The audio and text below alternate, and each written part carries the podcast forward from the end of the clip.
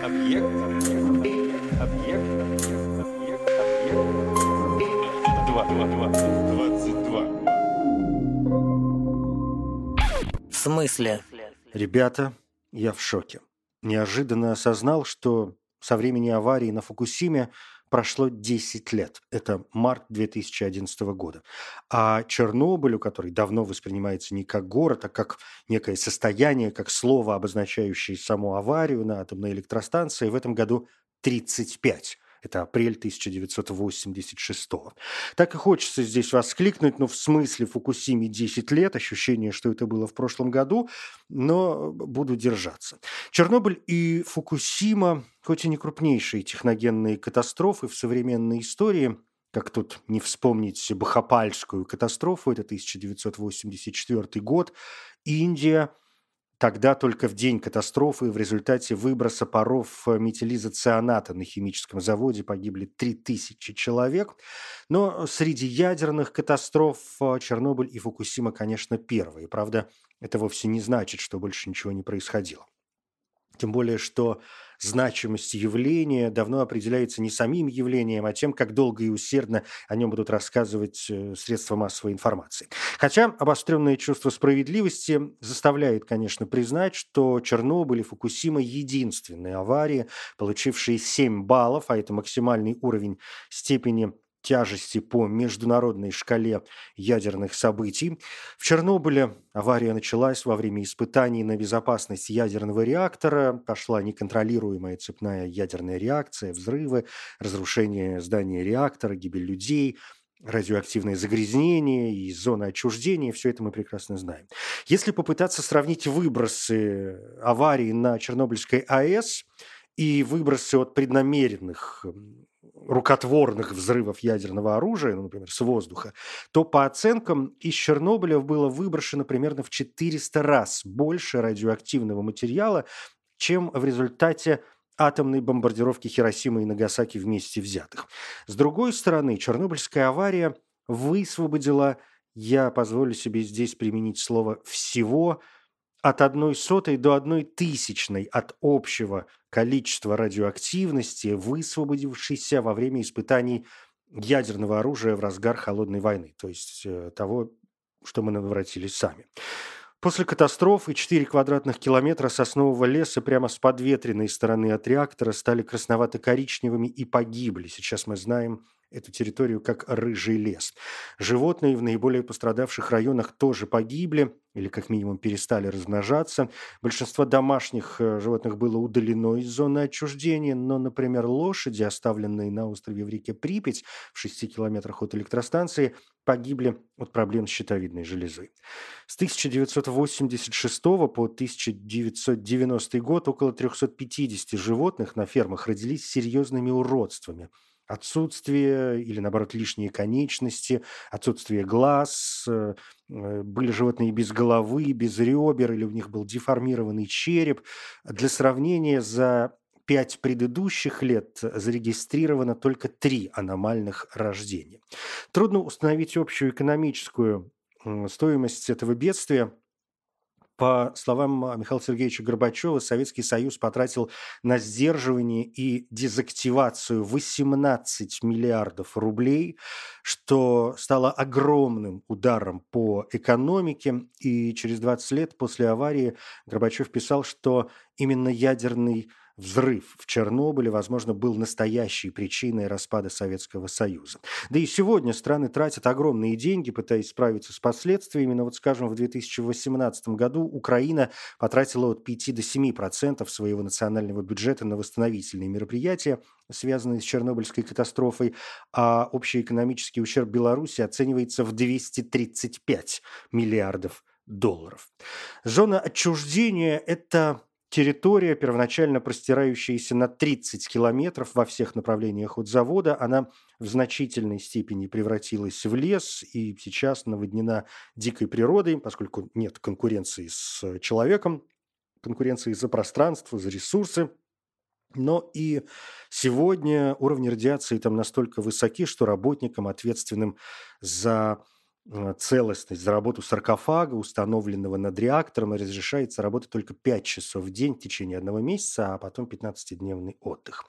Гигантский бетонный саркофаг это, конечно, выдающееся достижение, учитывая условия, в которых э, приходилось работать. Он установлен, чтобы остановить любой дальнейший выброс радиоактивных частиц в атмосферу, уменьшить ущерб, если вдруг активная зона станет критической и взорвется.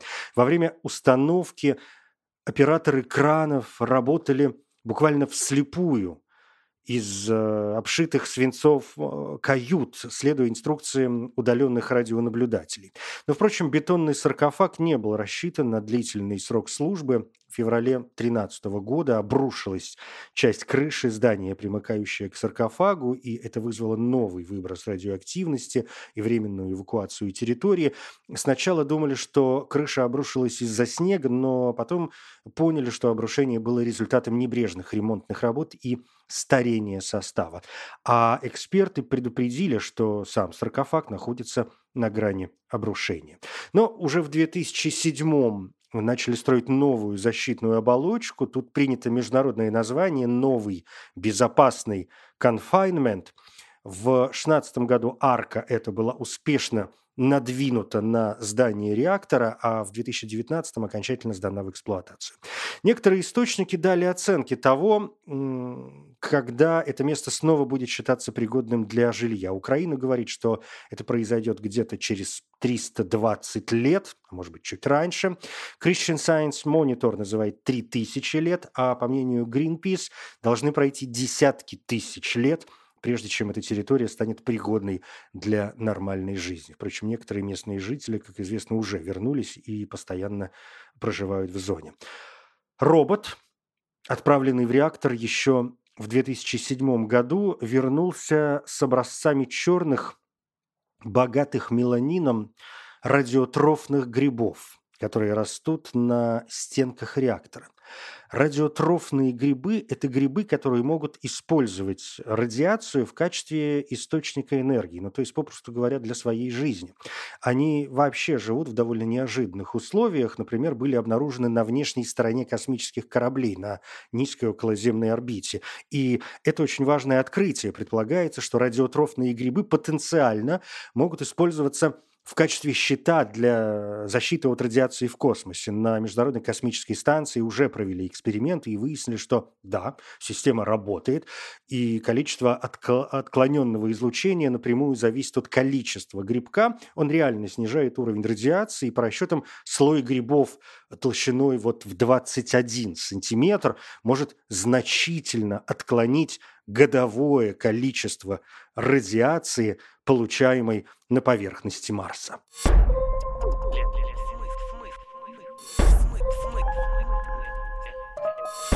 смысле? Авария на Фукусиме в Японии была вызвана землетрясением и возникшим цунами.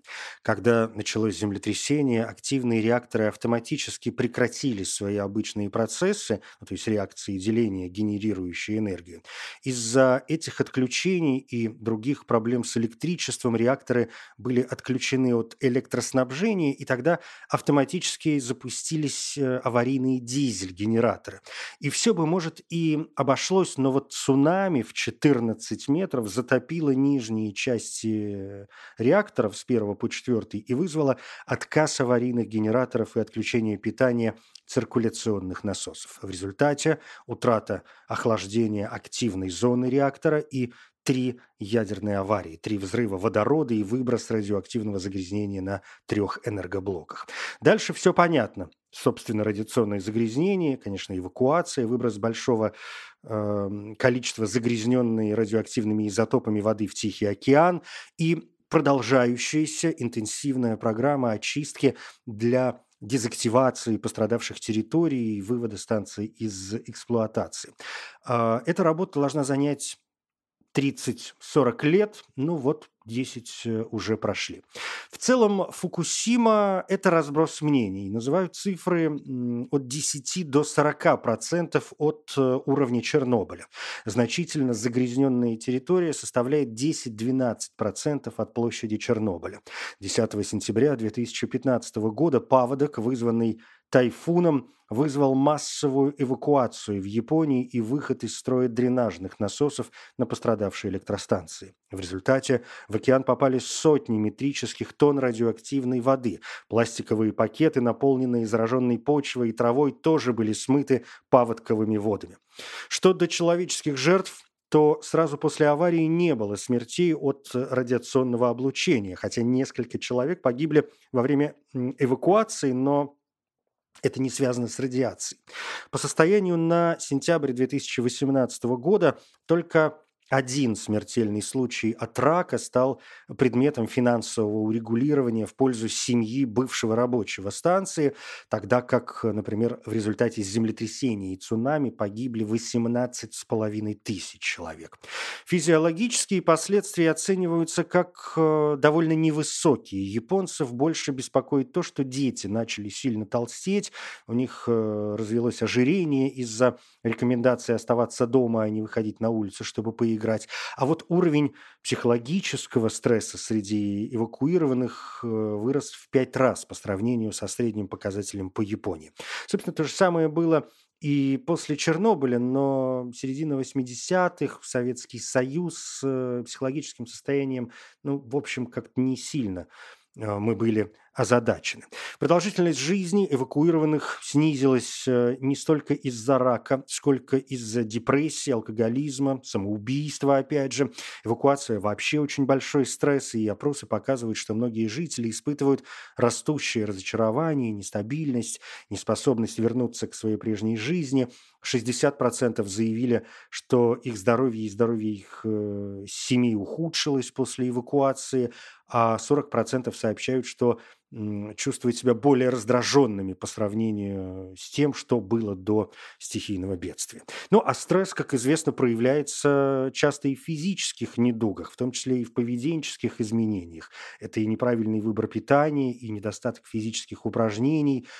Психофизические последствия включают все те же депрессивные симптомы, тревогу, нарушение сна, социальное функционирование, э, суициды, опять же, здесь – плюс материнская тревога и снижение материнской уверенности. В декабре 2016 года правительство оценило расходы на дезактивацию, компенсацию, вывод из эксплуатации и хранения радиоактивных отходов в 187 миллиардов долларов. Но кажется, кое-что можно поиметь э, с туристов, э, как и в случае с Чернобылем. В зону бедствия Фукусима уже есть туры с 2018 года. А в сентябре 20-го, совсем недавно, в городе Футаба, неподалеку от электростанции, открылся мемориальный музей великого восточно-японского землетрясения и ядерной катастрофы. В смысле? Международная шкала ядерных событий работает с 1990 года. Это довольно молодое явление. Она придумана, чтобы обеспечить быструю передачу информации и разработку методов безопасности в случае ядерной аварии.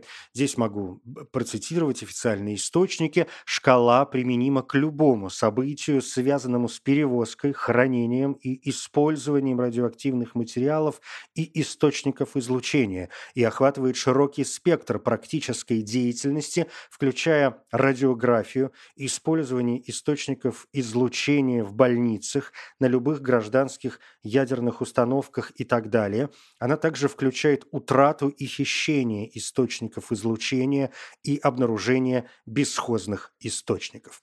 Шкала э, – это от нуля до 7, где 0 э, – отсутствие значимости с точки зрения безопасности, а 7 – это крупная, крупнейшая авария.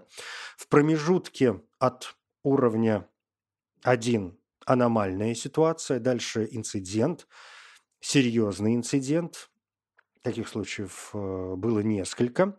Четвертый уровень – это авария с локальными последствиями, как, например, э, ну, вот авария на Сибирском химическом комбинате в 1993 году.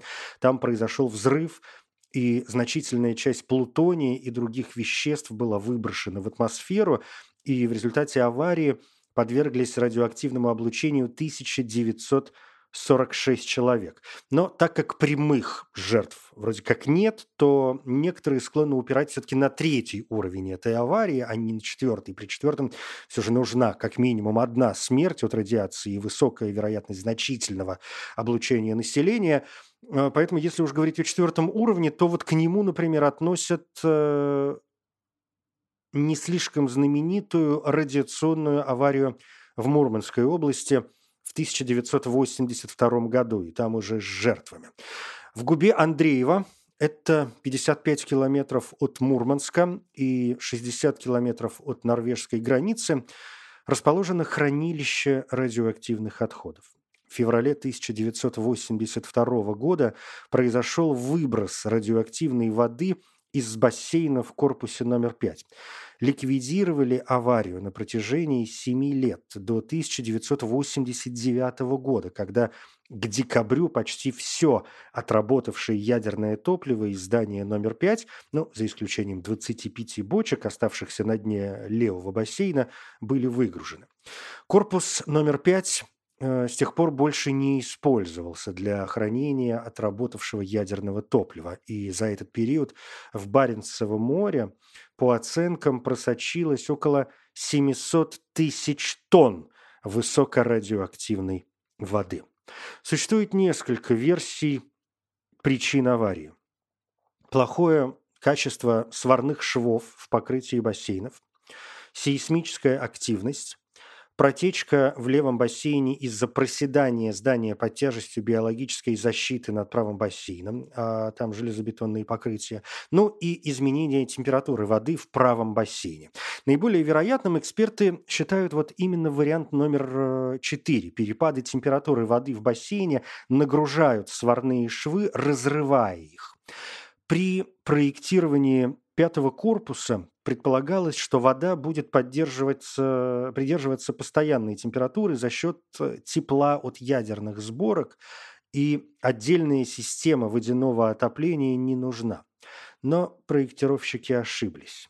Суровый арктический климат зимой покрывал поверхность бассейна толстым слоем льда, 20 сантиметров, и чтобы решить эту проблему, лед э, топился паром из котла, что, конечно, было вопиющим нарушением протокола радиационной безопасности. А делали это следующим образом. Во льду сверлили дыру, и в эту дыру вставляли трубу, и по трубе прокачивался пар, растапливающий лед.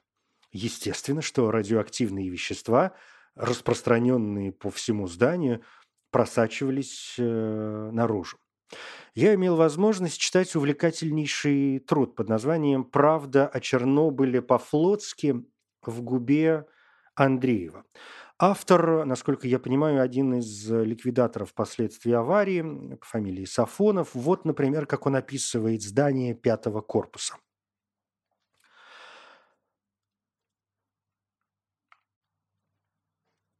Калинин СВ возглавлял подразделение, в заведование которого входили самые опасные с радиационной точки зрения объекты части и краснознаменного Северного флота. Безусловно, на мой взгляд, должностное штатное звание человека, возглавлявшего это подразделение, должно быть не ниже капитана второго ранга. Но флот тем и славится, что в нем существует много извращенного и непобедимого маразма. Стас предложил мне посетить вместе с ним самый страшный важный и опасный объект в радиационном отношении – хранилище отработанного ядерного топлива, что располагалось в теперь уже известном чуть ли не всему миру здании номер 5. Внешне оно выглядело убогим, огромным сооружением со своеобразной мрачной и угрюмой архитектурой. Архитектором этого здания, видимо, был военный человек с извращенной психикой. Внутреннее содержание этого архитектурного урода соответствовало его внешнему виду. В этом я убедился, когда впервые зашел в аварийное хранилище отработанных ядерных отходов бассейнового типа здания номер 5. Для того, чтобы от увиденного я не получил инфаркта, Калинин предложил мне выпить с ним спирта и запить его мертвой родниковой водой, содержащей в себе огромное количество радионуклидов. Радионуклиды попадали в этот родник из аварийного бассейна здания номер 5. Эту приятную для «здоровья» в кавычках процедуру мы быстро воплотили в жизнь. Переодевшись в рваную, фонящую одежду, я вместе со Стасом вошел в «Жемчужину» Краснознаменного Северного флота, аварийное хранилище здания номер 5.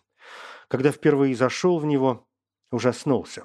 Подобного кошмара не видел в жизни никогда и не представлял, что такое может быть. Представьте себе огромное здание без окон, окрашенное в черный цвет, стоящее на скале среди сопок. Въезд в здание номер пять украшали деформированные автомобилями, перевозящими отработанное ядерное топливо, полусорванные с петель огромные ворота. Внутри здание было разрушено, электрооборудование в аварийном состоянии. Через крышу здания во многих местах можно было любоваться северным сиянием, и, что самое ужасное, колоссальные уровни загрязненности бета-частицами. Гуляла, отраженная от плиты стен, гамма-волна. Внутри здания номер пять было полностью радиоактивным. Если с крыши здания на голову попадала капля воды, то голову приходилось дезактивировать очень долго, ибо в капле воды находились десятки тысяч бета-частиц. В общем, знакомство на меня произвело удручающее впечатление.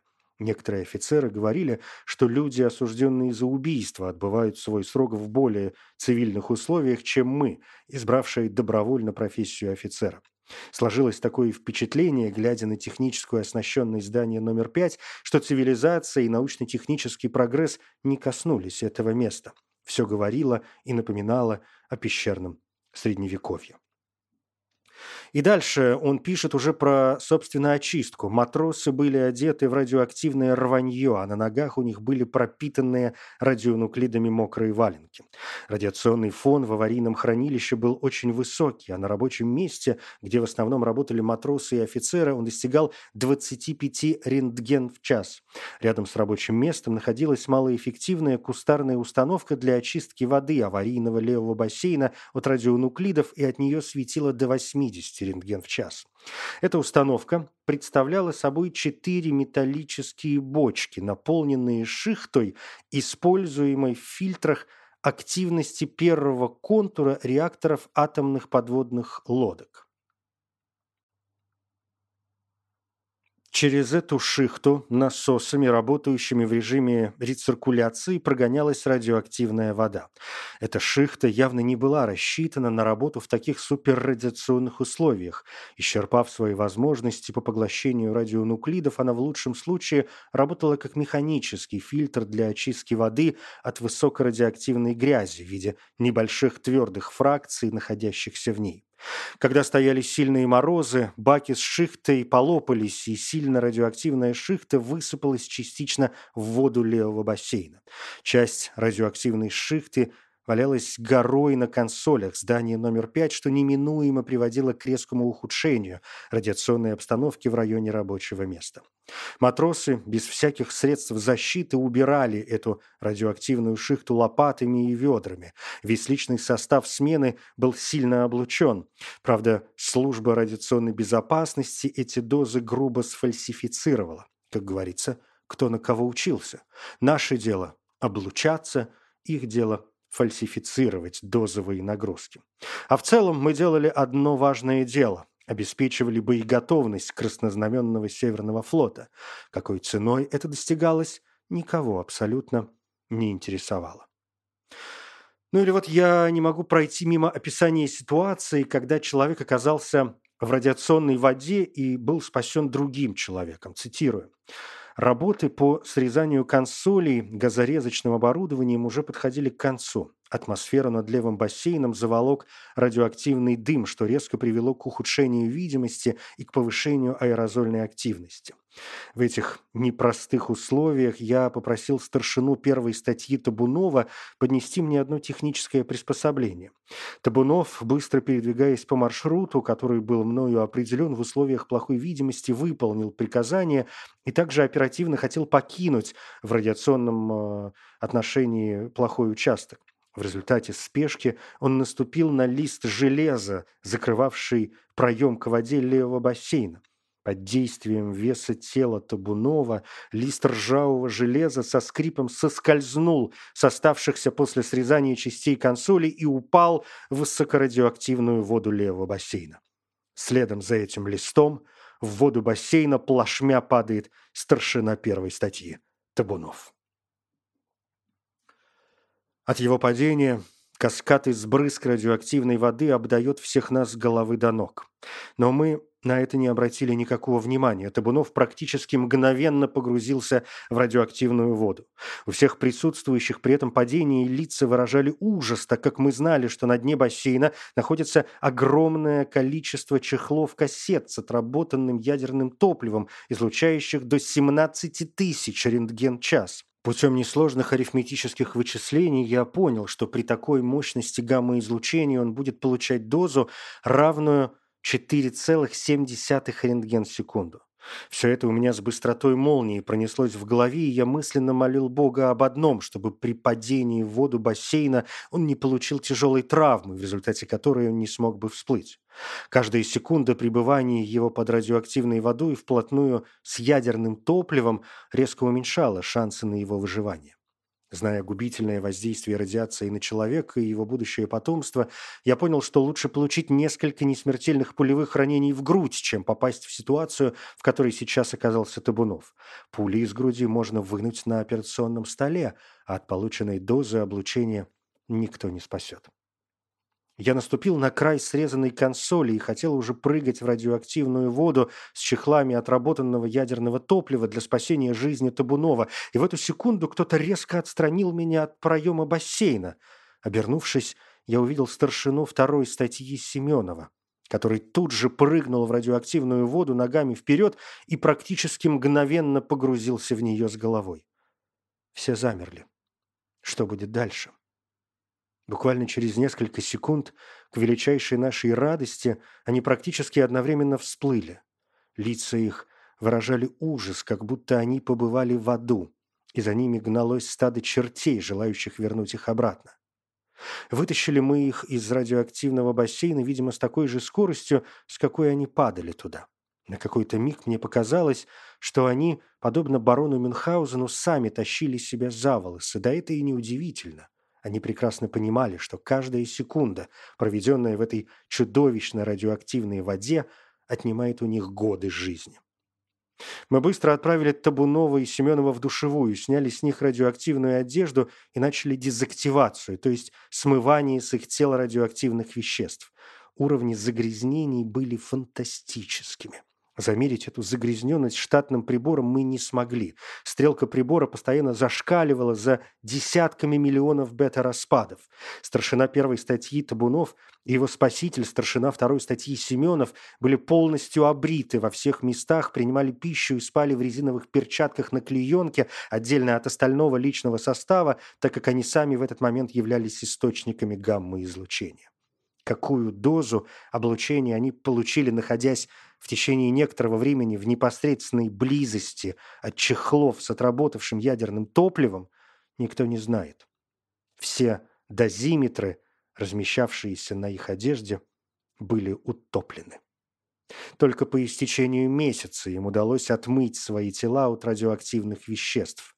Кожу на пятках и частично на руках пришлось срезать лезвием, до крови, так как эти участки тела не поддавались дезактивации. Вот такая история в Мурманской области, история, о которой, наверное, следует помнить, и я бы с удовольствием почитал различные воспоминания, исследования, но скрывать наше общечеловеческая, может быть, в некотором смысле традиция, ну и наши национальные традиции, конечно. В русскоязычной Википедии я специально посмотрел об э, этой аварии четыре строки. Четыре. Можете проверить. Первое официальное упоминание об этой аварии последовало только в 1993 году. А знаете, когда были созданы условия для выгрузки и вывоза оттуда отработавшего ядерного топлива? В 2017, через 35 лет после аварии. Здание номер пять остается ядерно опасным. В 2009-м в выловых отложениях одного из бассейнов были обнаружены шесть дефектных тепловыделяющих сборок. И после того, как все там извлекут, здание перейдет из разряда ядерно опасного в разряд радиационно опасного. А завершить, вроде как начавшуюся выгрузку отработавшего топлива, планируют в Губе Андреева к 2027 году. В смысле? Пятый уровень ядерных событий – это авария с широкими последствиями. Это, например, знаменитый инцидент с радиоактивным заражением э, в Гаяне. Это Бразилия, когда мародеры вынесли из здания заброшенной клиники забытый источник э, лучевой терапии. Кажется, да нет, не кажется, я точно уже об этом рассказывал в подкасте немножечко о смерти, так что позволю себе не повторяться. Напомню вкратце, что там два парня утащили деталь установки радиотерапии, содержащие высокорадиоактивный изотоп цезий-137. Они думали, что смогут сдать все это дело на металлолом. Привезли штуковину домой, стали разбирать. Тут же симптомы лучевой болезни. Они выбросили ее на помойку. Потом ее нашел другой человек, который позвал еще и в гости людей полюбоваться на это чудо. В общем, в итоге 4 официальных смерти, а 112 тысяч человек были обследованы на предмет радиоактивного загрязнения. В общем, подробности в цикле «Немножечко о смерти» от 24 июня 2019 года. Называется эта программа «Лимнологическая катастрофа и заражение в Гаянии». Пятый уровень – это и крупнейшая ядерная авария в истории Соединенного Королевства, авария Уинскейля. Она произошла 10 октября 1957 года на одном из двух реакторов атомного комплекса Селлафильд в графстве Камбрия на северо-западе Англии. Коротко говоря, еще 7 октября Операторы котла-1 заметили, что реактор нагревается больше обычного. Были проведены соответствующие мероприятия, но температуры в активной зоне реактора начали анонимно падать, за исключением канала 2053, температура которого повышалась. Потом удалось все, ну, более-менее, я буду говорить очень осторожно, нормализовать, по крайней мере, так выглядело, но рано утром 10 как раз октября, возникло подозрение, что явно что-то идет не так, и предполагалось, что температура в активной зоне будет постепенно падать, но оборудование показало, что температура ядра вместо этого повышается. В конечном счете она достигла 400 градусов по Цельсию, и чтобы охладить сваю, были увеличены обороты охлаждающих вентиляторов, увеличен воздушный поток, детекторы излучения в дымоходе указали на выброс, думали, что взорвался патрон, но это было не так бы и страшно, поскольку подобное уже случалось.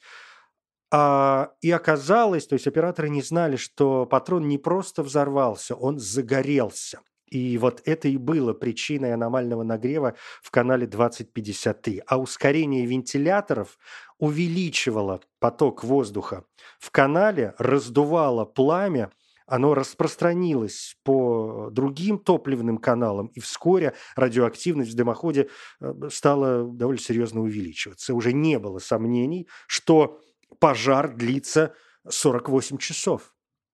Что делать? Непонятно. Сначала э, погасить пламя пытались, запустив вентиляторы на максимальной скорости, но это его только подпитало. Затем э, попытались потушить пожар с помощью углекислого газа. Ноль эффекта. Утром в пятницу, 11 октября 1957 года, горели уже 11 тонн урана. температуры становились экстремальными. Одна термопара зафиксировала 1300 градусов по Цельсию. И тогда было решено использовать воду, что было довольно рискованно. Все понимали вероятность взрыва. Расплавленный металл окисляется при контакте с водой, отделяя кислород от молекул воды и оставляя свободный водород, который мог смешаться с поступающим воздухом и взорваться, разорвав и без того ослабленную защитную оболочку. Но других вариантов, судя по всему, уже не было. Запустили воду, она не справляется, нужно делать что-то еще. Решают перекрыть весь охлаждающий и вентилирующий воздух, поступающий в реактор, и вот только тогда пламя стало угасать, и воду продолжали лить еще 24 часа. Итог. Выброшенный в атмосферу радиоактивный материал распространился не только по Великобритании, но и по континентальной Европе. Правительство Великобритании под руководством Гарольда Макмиллана распорядилось, чтобы исходные отчеты о пожаре подвергались жесткой цензуре, а информация об инциденте по возможности держалась в секрете. Макмиллан опасался, что известие об инциденте подорвет общественное доверие к ядерной энергетике и нанесет ущерб британо-американским ядерным отношениям. В результате отчет об аварии был опубликован только в 1988 году. С жертвами здесь, э, как обычно, наверное, в таких ситуациях, э, есть вопросы. В обновленном отчете правительства Великобритании за тот же 1988 год было подсчитано, что 100 смертельных случаев, вероятно, были вызваны раком в результате тех выбросов. Кроме того, говорится, что инцидент вызвал 90 несмертельных раковых заболеваний, а также 10 наследственных э, дефектов. Реактор не подлежал ремонту. По возможности топливные стержни были удалены, а биозащитный экран реактора был герметизирован и оставлен нетронутым. В смысле? 1957 год – это не только авария в британском Уинскейле, но и единственное событие, получившее на данный момент, на 2021 год, э, на апрель месяц, шестой уровень. Серьезная авария. Я, конечно, о Кыштымской катастрофе – известный также как авария на производственном объединении «Маяк». По значимости это второй ядерный инцидент после Чернобыля, но вот по шкале ядерных событий все-таки третий. И тут повлияло число эвакуированного населения. В Фукусиме было больше 150 тысяч человек, а Маяк – это около 10 тысяч человек. Маяк – это Челябинск-40, ныне Озерск, закрытый город в Челябинской области. После Второй мировой войны Советский Союз э, отставал от Соединенных Штатов в разработке ядерного оружия, и необходимо было срочно начинать программу исследований и разработок, чтобы произвести достаточное количество оружейного урана и плутония. Завод «Маяк» строили в спешке, это 45-48 годы. Ученых в стране мало, позади война да и как врагов народа в 30-е кого только не расстреляли. А, да и ядерная физика как область, в общем, еще только начинается, и говорить о безопасности и о качестве принимаемых решений довольно трудно, а о проблемах окружающей среды, кажется, вообще почти не думали. Маяк изначально спокойно сбрасывал высокоактивные радиоактивные отходы в ближайшую реку, которая, в свою очередь, впадала в реку Обь, и потом все это отправлялось в Северный Ледовитый океан. Все шесть реакторов находились на озере Кызылташ и использовали систему охлаждения открытого цикла, сбрасывая загрязненную воду непосредственно обратно в озеро. Когда озеро Кызылташ быстро загрязнили, для хранения начали использовать озеро Карачай, э, которое вскоре получило звание самого загрязненного места на Земле. Примерно в 1953 году было добавлено хранилище для жидких ядерных отходов. Оно состояло из стальных резервуаров, установленных на бетонном основании на глубине 8, а то и в 10 метров под землей. Поверх строился купол, крепившийся к металлическому цилиндру диаметром до полутора метров. Затем бетоном самым качественным бетоном высших марок заливалась крышка толщиной около метра. Поверх насыпали слой земли толщиной еще в 2 метра, а сверху уже для маскировки укладывался зеленый дерн. Из-за высокого уровня радиоактивности отходы нагревались за счет остаточного тепла, и вокруг каждого бака был построен кулер для охлаждения, но средства для контроля работы охладителей и содержимого резервуаров были недостаточными. И в 1957 году выходит из строя система охлаждения одного из резервуаров, в которых находилось около 80 кубических метров жидких радиоактивных отходов, и ее почему-то не очень спешили ремонтировать.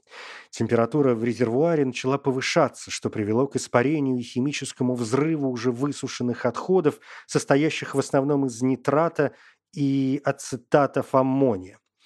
Взрыв 29 сентября 1957 года, по оценкам, имел мощность около 70, а то и 100 тонн тротила. Он полностью разрушил емкость из нержавеющей стали, 160-тонную крышку отбросил на 25 метров, сорвал перекрытие с двух соседних емкостей и повыбивал стекла в радиусе трех километров. Прямых потерь в результате взрыва вроде как не было, но радиоактивное загрязнение было существенным. Большая часть этого загрязнения осела рядом с местом аварии, но шлейф распространился на сотни километров. Уже в следующие 10-11 часов радиоактивное облако переместилось на северо-восток, на 300-350 километров от места аварии. В зоне радиационного загрязнения оказалась территория более чем в 20 тысяч квадратных километров. Если сравнивать с Чернобылем, а именно с ним мы сравниваем все, так уж исторически сложилось, то во время Чернобыльской аварии было выброшено до 380 миллионов кюри, то есть примерно в 19 раз больше, чем на маяке. Но в Чернобыле основную массу радионуклидов составил э, короткоживущий йод-131 с периодом полураспада 8 дней, а на Урале были выброшены долгоживущие стронций-90 период полураспада почти 29 лет, и цезий-137, чей период полураспада более 30 лет. Учитывая высокую секретность этого предприятия, да и самого инцидента, людям, конечно, ничего не сообщили. Только через неделю, 6 октября 1957 года, началась операция по эвакуации 10 тысяч человек из пострадавшего района, причем причину эвакуации им так и не объяснили. Хотя в целом на этой территории жили 270 тысяч человек в 217 населенных пунктах в Челябинской, Свердловской и Тюменской областях. То есть десятки тысяч человек остались жить на загрязненной территории, а загрязнение – это же не только, собственно, вот сама радиация, не только то, что в воздухе. А, это и загрязненные реки, и озера, это и леса, и пастбища. Закрывались предприятия выводились воинские части и места для заключенных. В западной прессе информация о катастрофе появилась в апреле следующего, 1958 года, но только 18 лет спустя, в 1976-м, советский диссидент, ученый-биолог Жарес Медведев рассказал миру о катастрофе, а еще три года спустя выпустил книгу «Ядерная катастрофа на Урале». СССР подтвердил факт аварии уже при Горбачеве в июле 1989 года. Число погибших остается неопределенным, поскольку радиационно индуцированный рак клинически, в общем, неотличим от любого другого рака. В районе, близком к аварии, было зарегистрировано 66 случаев хронического лучевого синдрома с целью защиты людей от радиации. В 60 1908 году советское правительство приняло решение создать Восточно-Уральский заповедник, это закрытая и до сих пор территория, куда запрещен любой несанкционированный доступ, и там изучают влияние радиации на живые организмы, да и на окружающую среду вообще. По последним данным, 85% территории заповедника все еще опасны. Катастрофа, напомню, случилась в 1957 году. Говорят, что Соединенные Штаты узнали о Кыштымской катастрофе почти сразу, но предпочли молчать, опасаясь плохой рекламы для своей зарождающейся ядерной промышленности. Это «Объект-22». Я Евгений Стаховский. Спасибо.